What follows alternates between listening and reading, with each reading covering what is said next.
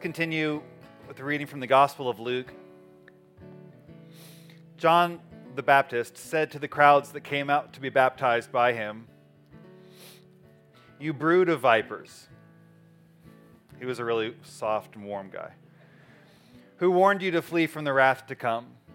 Bear fruits worthy of repentance. Do not begin to say to yourselves, We have Abraham as our ancestor, for I tell you, God is able from these stones to raise up children to Abraham. Even now, the axe is lying at the root of the tree, and every tree, therefore, that does not bear good fruit is cut down and thrown into the fire. And the crowds asked him, Well, what then should we do? In reply, he said to them, Whoever has two coats must share with anyone who has none, and whoever has food must do likewise. Even the tax collectors came to be baptized, and they asked him, Teacher, what should we do? And he said to them, Collect no more than the amount prescribed for you. Soldiers also asked him, And we, what should we do? And he said to them, Do not extort money from anyone by threats or false accusations, and be satisfied with your wages. And as the people were filled with expectations, they were all questioning in their hearts concerning John whether he might be the Messiah. But John answered all of them by saying, I baptize you with water. But one who is more powerful than I is coming. I am not worthy to untie the thong of his sandals. He will baptize you with the Holy Spirit and with fire. His winnowing fork is in his hand to clear his threshing floor and to gather the wheat into his granary. But the chaff he will burn with unquenchable fire. And so, with many other exhortations, he proclaimed the good news to the people. This is the word of the Lord. Jesus, help us to believe, to receive this today as good news. God, we as a people cry out collectively, Come, would you please come to us? We need rescue. We need help we need deliverance. God, our hearts go this morning to those who, whose lives and homes and families were ravaged by tornadoes two nights ago, Lord, the nearly 100 people who, are died, who died um, in nursing homes in Arkansas and Amazon factory and a candle making factory and all the many, many people without churches this morning, without homes, without roofs, without water schools. Jesus, have mercy. This world needs your mercy. God, we pray particularly for those in our country this morning who grieve and mourn. We pray that we would be an Advent people who hold the grief for our brothers and sisters, for our siblings. We ask Jesus that we would that we would in moments like this that our hearts would lean towards longing for you. And we ask these things in Jesus' name. Amen. Amen. Have a seat. If you're a little one, bundle up and head outside. Um, winter came yesterday. Hey, everyone. Good morning. Welcome to church. so good to be together, to see you uh, here in God's house. My name is Matthew, and I'm the uh, lead pastor here at Emmanuel, and it's a blessing to get to be together today um, here at church. So, thank you so much for being here. Welcome. Um, we're going to be continuing in our Advent um, study this morning, looking at um, what this means for us to, in, in a, a season like this, to lean into what it means to be exile people, exilic people, what it means to be together uh, in exile. Advent is a season in which we lean into that like longing of like we're not home yet. Um, there was a quote I, I, meant to use it last week and then I didn't. Um, but G.K. Chesterton, who's pretty famous Catholic apologist, thinker. I wouldn't call him a theologian, but a pretty profound guy from the early 20th century. He wrote a book called Orthodoxy, which is a beautiful book. He talked about, he talks in it how, uh, like, psychiatrists keep telling me that I am in the right place. He's like, but when I heard that I was actually in the wrong place, my birds, my, my heart sang, my soul sang like a bird in spring. And I could understand suddenly why I could feel homesick even in home.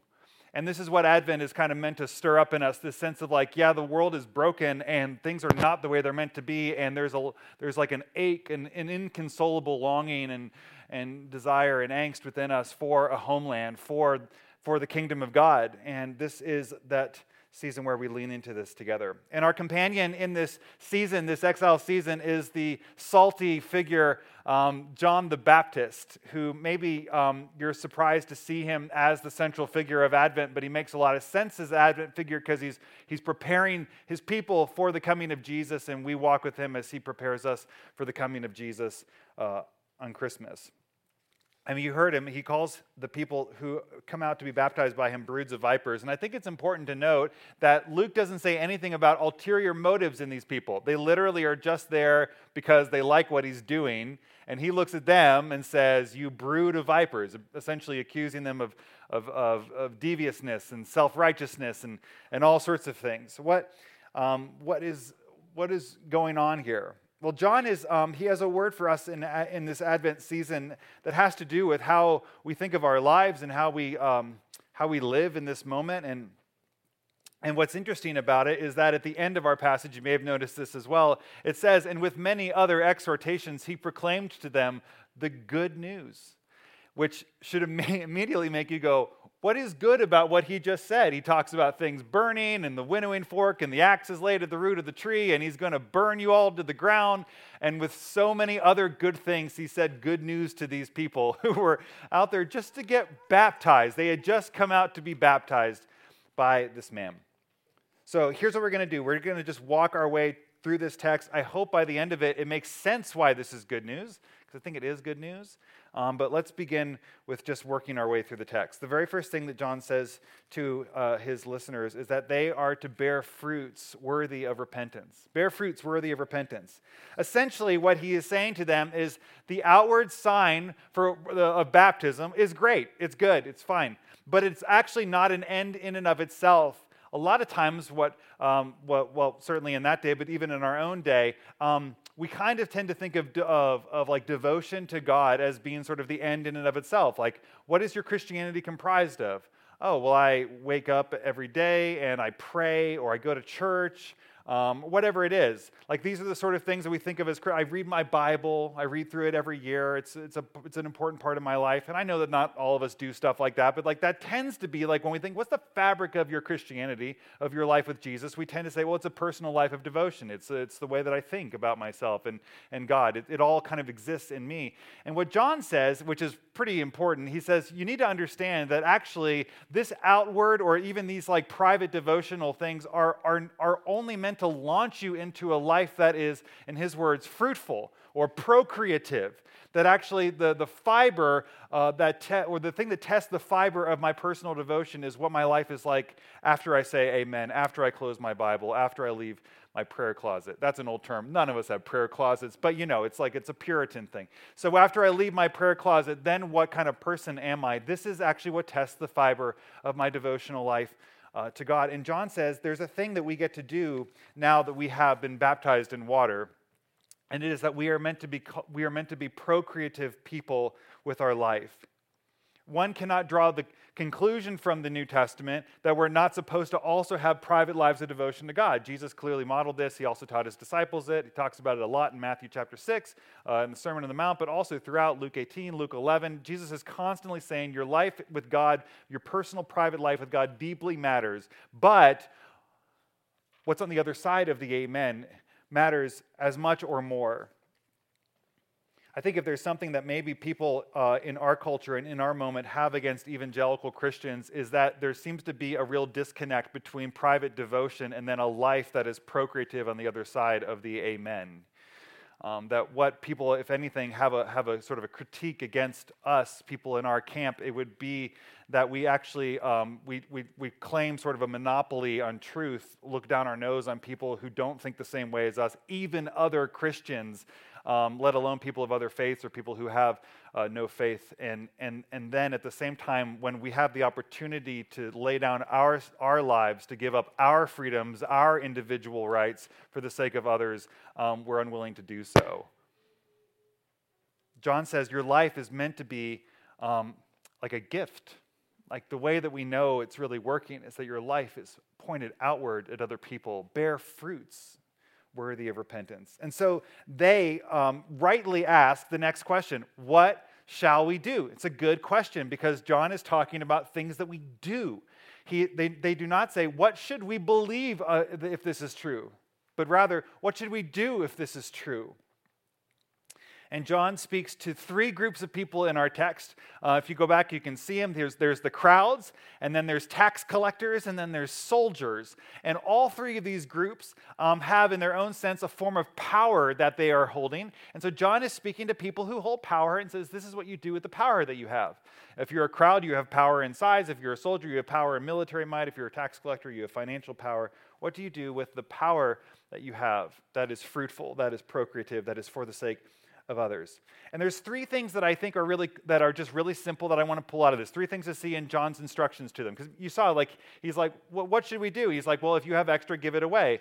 If you're a tax collector, like, what should you do? Like, don't use your use your position to shake people down. Like, just do your job right. He basically says like, hey, don't be a jerk. Like that's his big like. What should we do? Stop being a jerk. If you're a soldier, don't extort people. Like, you know, just do your job be content with your wages. It's the most basic, simple thing. He's not, he's not saying like, he's, he's, he's not doing anything super profound here. He's basically saying, first of all, uh, what you do is practical. The first thing we see is that it's practical. If you have extra food, if you have extra clothes, these, these go to other people.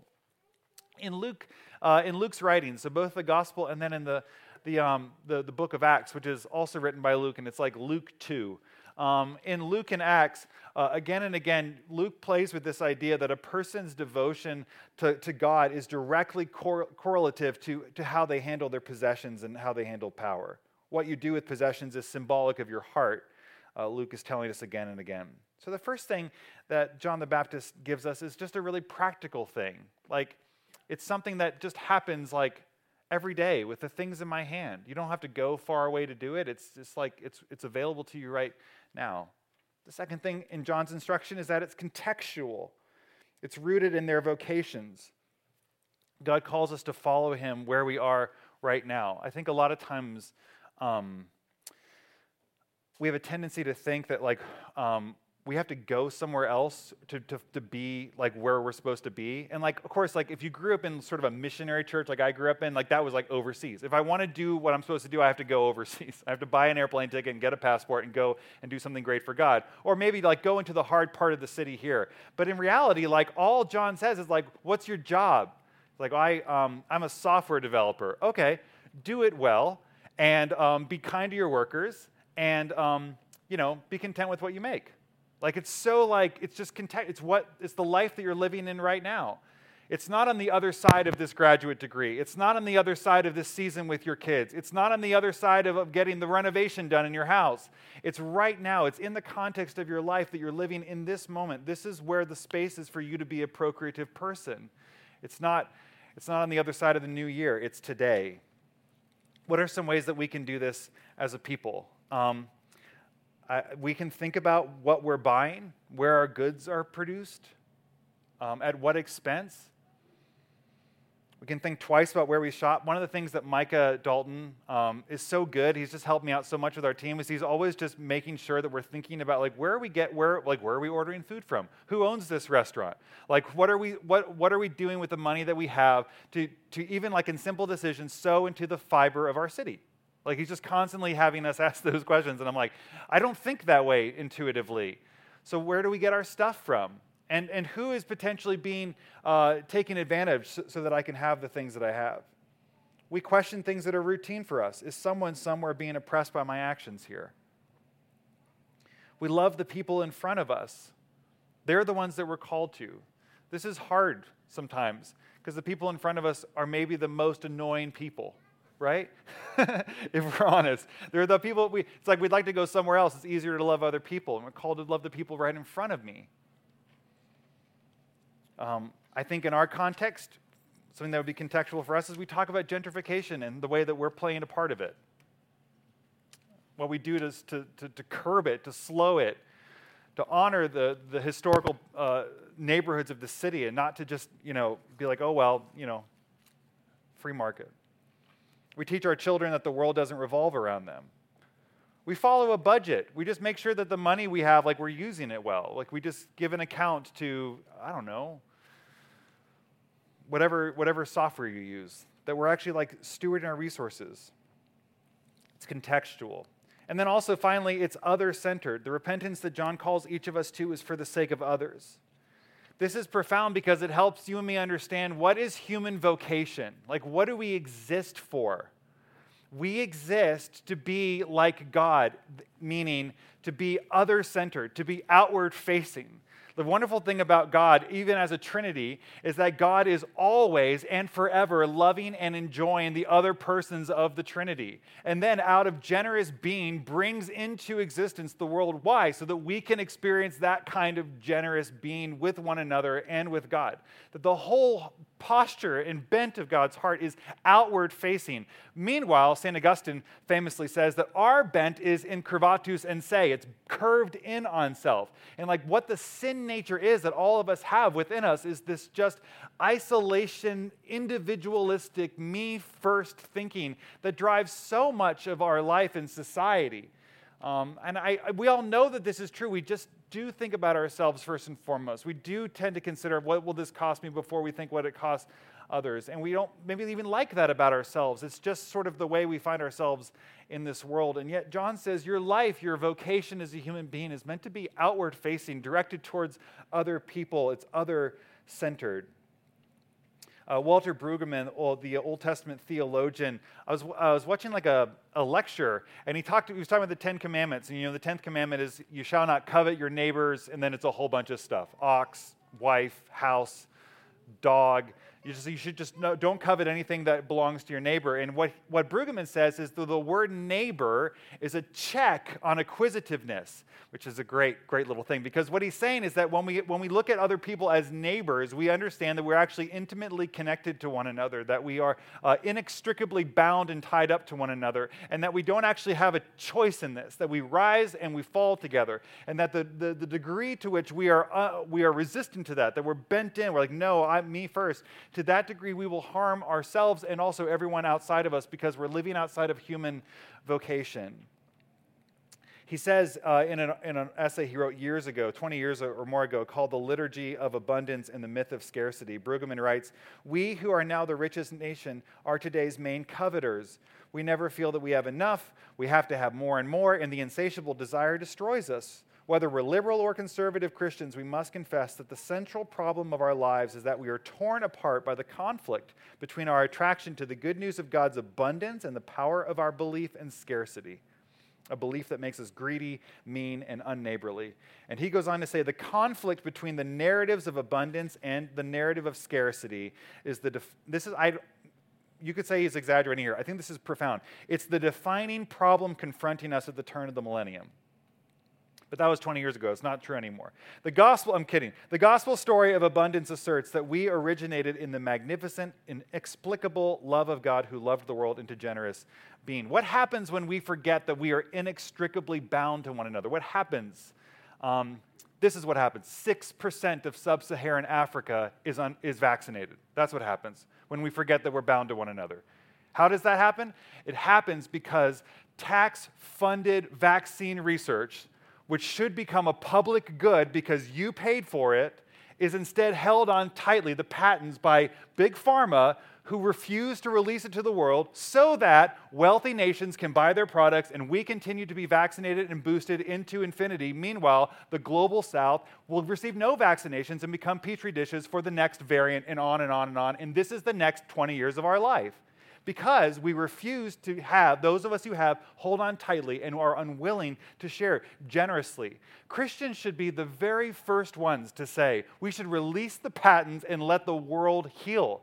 We should be the first people to say debt forgiveness of the poorer nations and of the poor is a right, is a good, is a thing that we should be fighting for. People often talk about Christian nations.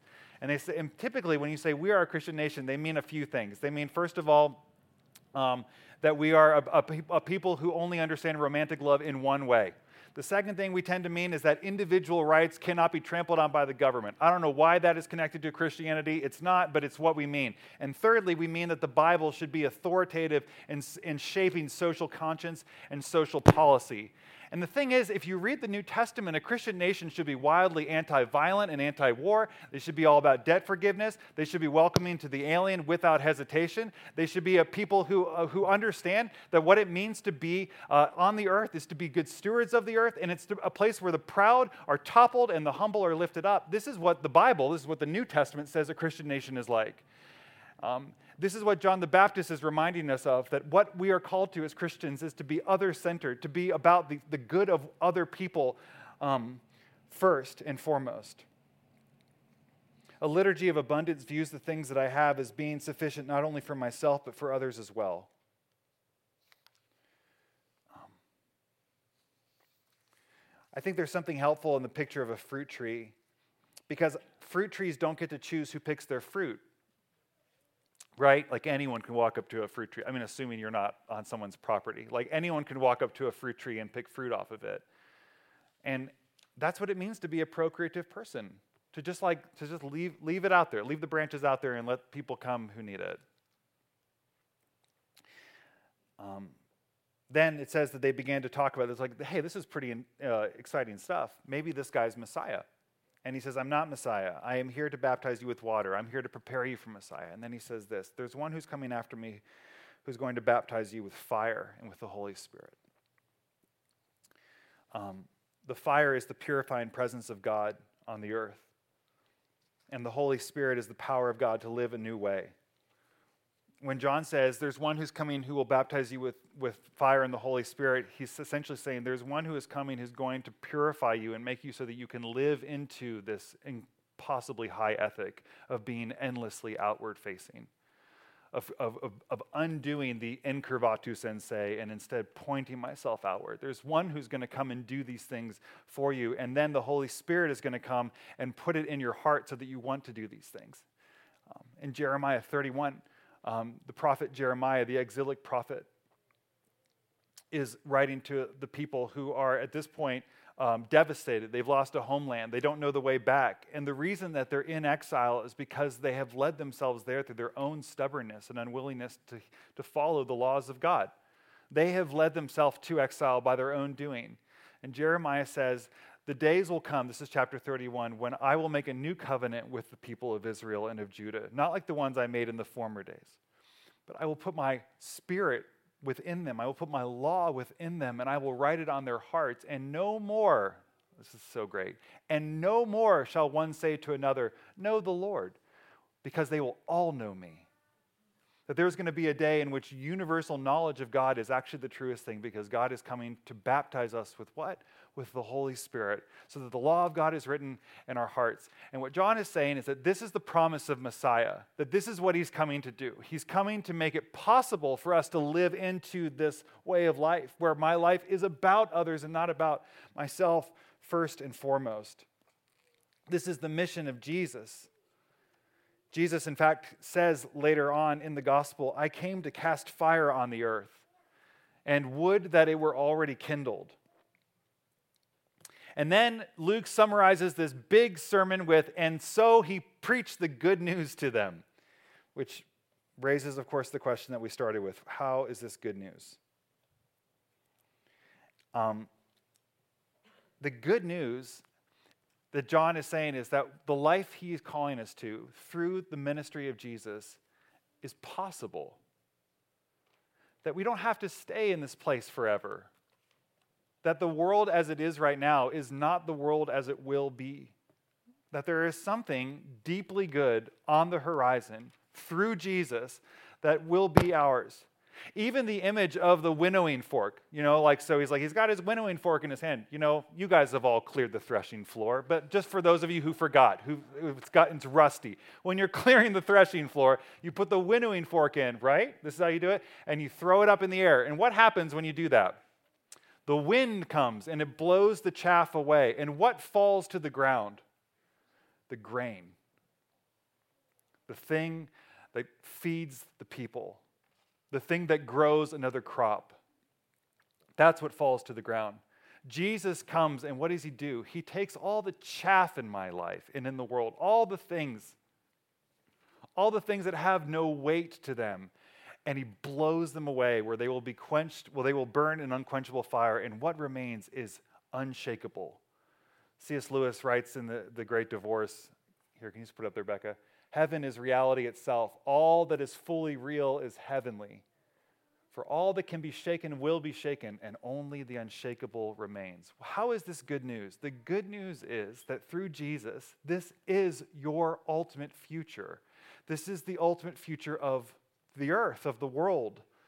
That because Jesus has come to baptize us with fire and with the Holy Spirit, He is purifying His people. We sing this at Christmas time to make us fit for heaven that this is what is happening within us. And that is good news, that it's not ultimately up to you to figure this out. You're not the one who has to muscle yourself into this, that Jesus is the one who come and do, does these things in us. I was blowing my driveway last um, week, and there are 200 billion acorns on my driveway right now. Anyone else have like, it's, it's a bounty crop um, of acorns. And uh, I remember hearing Tim Keller say years ago, um, something that's just stuck with me ever since. I'm, I'm out there just blowing, just, I mean, it's incredible. Squirrels are running for their lives. And, and I remember Keller saying, there is enough potential life in a single acorn to cover the earth and trees. Isn't that cool? It's true, right? Because it just keeps going on and on, drops more acorns. There's enough potential life in a single acorn to cover the earth in trees. And as I was doing that, I was thinking about this text.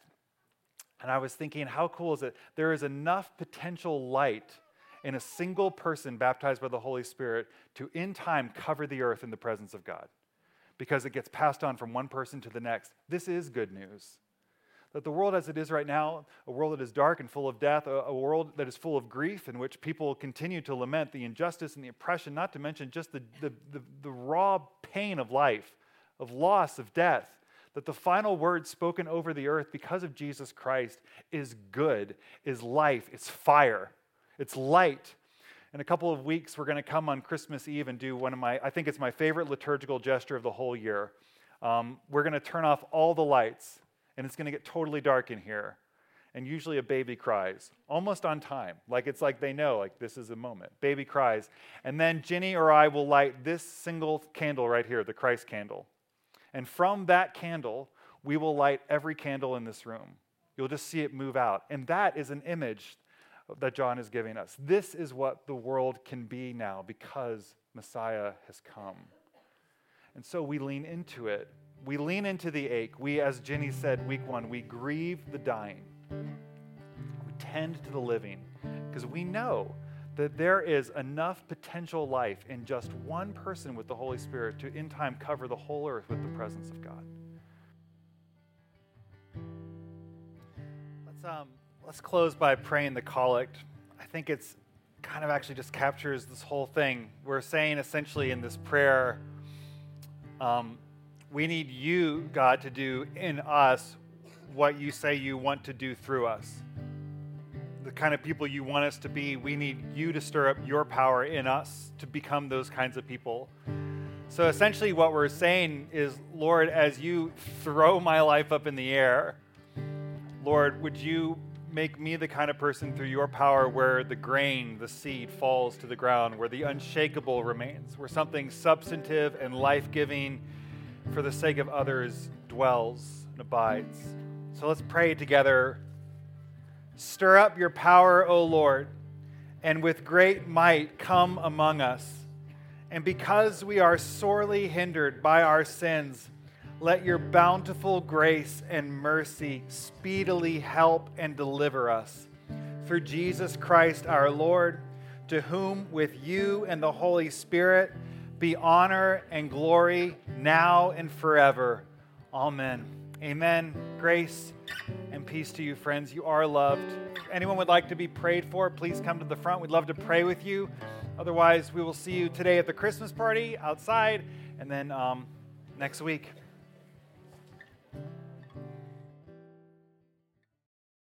Hello, friends. This is Matthew, the lead pastor at Emmanuel Anglican Church in East Atlanta. Thank you so much for listening to our podcast. We are disciples of Jesus who are seeking his kingdom and the flourishing of our neighbors. And if you want to find out more about Emmanuel and what's going on, just hop over to our website. The address is Emmanuel, that's with an I, emmanuelatl.org. Thanks so much. God bless you. Grace and peace.